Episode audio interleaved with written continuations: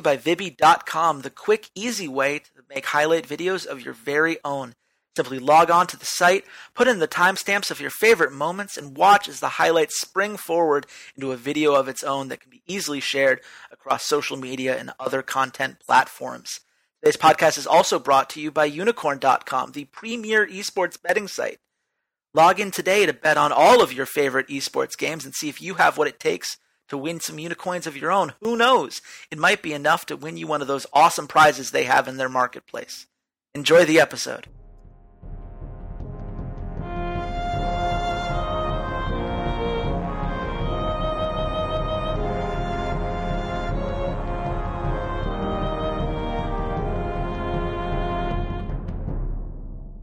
Internet. This is Chase Redshirt King Wassenar. I am a free agent head coach and analyst, as well as a contributor at Slingshot Esports. And welcome to day nine of our team by team European LCS podcast preview series.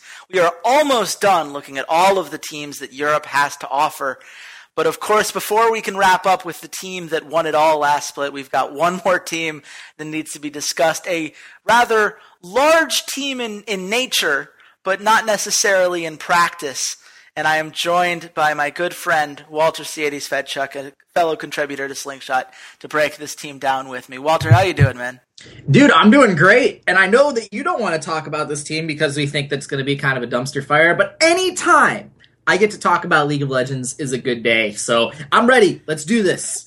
Hey man, I we're we're in this together. We as well as Giants fans, we're all in this together. And Giants fans obviously have a lot of reasons to be concerned. This is a team that did not do very well last split. They finished in 10th place with a 3 and 15 record. In the previous year, that would have been auto relegation, but with the playoff changes, they were able to battle their way back slowly but surely. And they have made a lot of changes to try to make sure that this team is going to perform significantly better than what we saw last split. In addition to Hustlin coming in from their bench in order to become their starting support, and Sonstar from Incredible Miracle, who they added towards the end of last split, as well as Smitty J from Dignitas, they've made two more changes. Maxlore, the former jungler of Inspire Esports, a European challenger team, is their new jungler. And NiGHT, a Korean mid laner formerly known as Moon from the Ever 8 Winners challenger team, has made his own way over here as well. So, Walter, this is an entirely different team from the team that struggled so much on Giants Gaming. When you look at just how much overturn there has been in this roster, what do you think about the end product that they ended up with? I mean, it's an okay roster. They've got some. They've got some upside players, I guess. In in Maxlore, they have some Koreans, and everybody knows that you know when things aren't going great, you just add Koreans, and maybe you'll win and win a championship. It worked for Fnatic. It worked for G two. Maybe it'll maybe it'll work for Giants. Um, but I, I think there's some upside players in, in Max Laura NiGHT and even Hustlin, I guess. But what their upside equals as a ceiling, I don't think is very high. I don't think any of the players on this team are all of a sudden going to transform into, you know, top three players at their position or anything like that. So when it comes down to Giants, you just really are trying to, I guess, stay in the LCS, something that they failed to do on their first go around. And this looks like a roster that might be able to win in a relegation series. Yeah, when it's not a very optimistic approach right there, Walter, to say they might win a relegation series. We've got to, it, it's one of those things where unfortunately that is what we're talking about here with Giants. They are not a team that seems poised to make a big leap right away. Uh, if you're looking at Maxlore and NiGHT, these are guys that have only previous challenger experience. It's, it's very difficult to know exactly how good NiGHT is going to end up being. Maxlore, I, I have significant concerns about his champion pool. He only played a total of five different champions over the course of his time in the European Challenger Series, uh, and a few of those were just not particularly good. So there are definitely going to be concerns as the metas change and he has to prove that he can do a whole bunch of different things. I just don't know how long it takes for this team to get up to speed, and I guess that leads to the most interesting storyline for this team is how much growth can we reasonably expect this team to have? Because they've got a lot of players that have either had very little experience or only had experience on teams that weren't particularly good. Smitty J had a couple of weeks of experience on Dignitas and then got benched and only has been played on a on a weaker Giants team than what they're hoping they're going to be putting forth here. There's reason to believe that you know obviously Hustlin is is in a theoretically better situation now that NiGHT and Maxlore have arrived compared to uh, ex Pepe who really dropped off hard last split. But at the end of the day, Walter, when you have so much young talent all being thrown in there at once, how much growth can we reasonably expect from this team?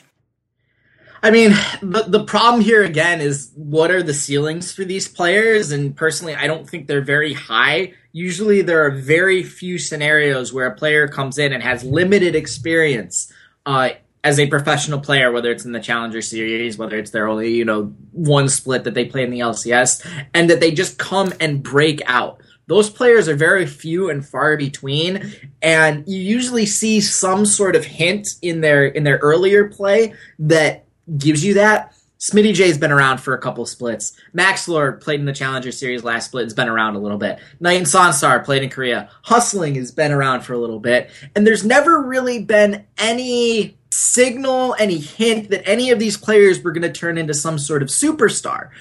Granted, you can get by and can get into the middle of the pack if you have five role players, five, you know, twos and threes that all play pretty decently and can hold their own.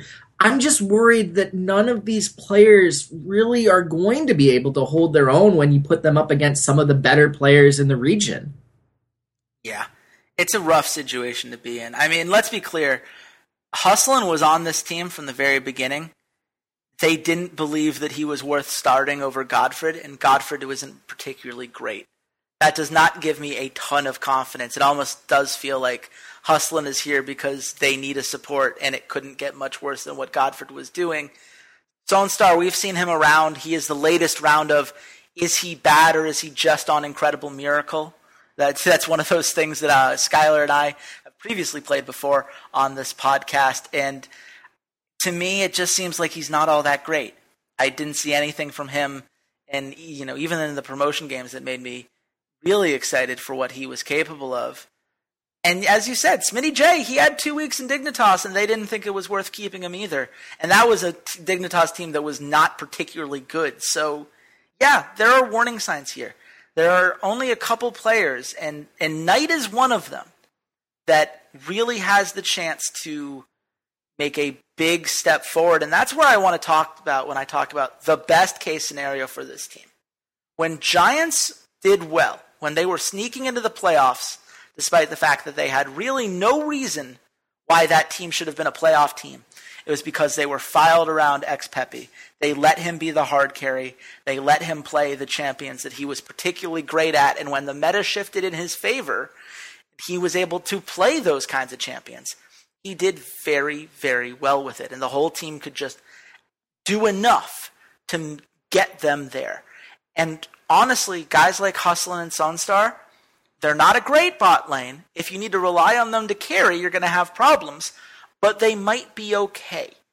You know, I'm not convinced that Smitty J is going to be a very good top laner, but he might be good enough if the mid lane is strong. And this is where NiGHT comes into play. This is the signing that has to pay off in the best case scenario.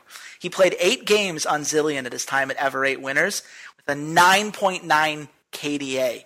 He went 8 0 on the champion. He was dominant in that regard. Uh, he's played some great Azir games. He's played some great Cassiopeia games. He's played some great Gangplank games. The guy has proven that when put on champions that he's comfortable with, he can excel. Now, there is a concern in the fact that he played a lot of different champions that did not go very well, with the exception of you know his central core. He's experimented a lot and failed in those experiments more often than not. But he does have a core of champions that he can bring out and that he feels strongly with. And if they can expand upon that and play that ex Pepe style, where they center around him, let him be the hard carry, let everyone else be that more supportive role, there is a chance that NiGHT becomes a scary good mid laner that makes his team a threat to sneak into the playoffs in a backdoor situation. It's in play. Not necessarily likely, but if we're looking at the best case scenario, rallying around NiGHT is the way that they do it. But Walter, the worst case scenario is probably a bit easier to envision with this roster. So I got to ask, what happens if everything with this team breaks the other way?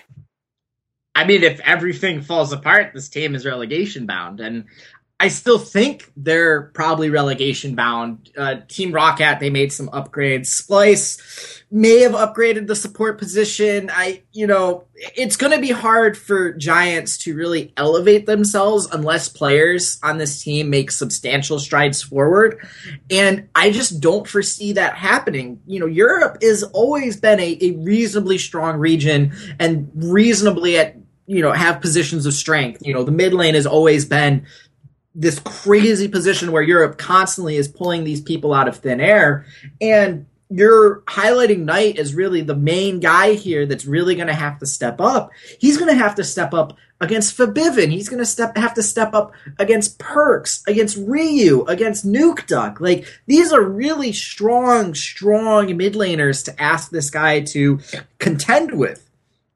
And as for the rest of the team, it's there's strength across the board across the entire region. You know, Smitty J played the one really, really good game against Darshan when he was over on Dignitas, but the rest of the season was kind of a non-factor when he was playing. Maxlore was a decent jungler in the Challenger Series in Europe, but like you said, perhaps he has a limited champion pool. Sonstar, again, towards the end of the season into relegations, he played all right, but is he on the same level as Rekkles or Zven or Freeze or Steelback or Forgiven?